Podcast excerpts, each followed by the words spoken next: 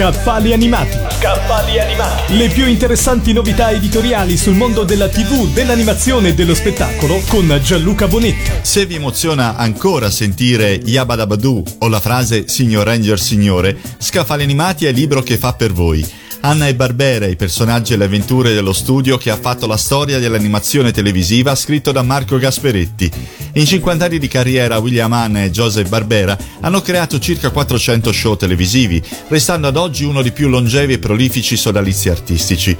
Questa è la loro storia, l'abilità dell'Anna e Barbera Production, della Filmation, ma anche dello studio Pierrot, della Toy Animation e di molti altri, che è stata quella di trasformare alcune delle evidenti debolezze dell'animazione di quei tempi in un nuovo genere, la serie televisiva. Secondo Tony Benedict, uno storyman tra i primi assunti all'Anna e Barbera, William e Anna salvarono letteralmente il business dell'animazione. Per capire la potenza mediatica dei personaggi creati da Hanna e Barbera, basti pensare che nel 1997 la NASA ha chiamato Yogi Rock una formazione rocciosa su Marte, in omaggio proprio al popolare orso di Jellystone.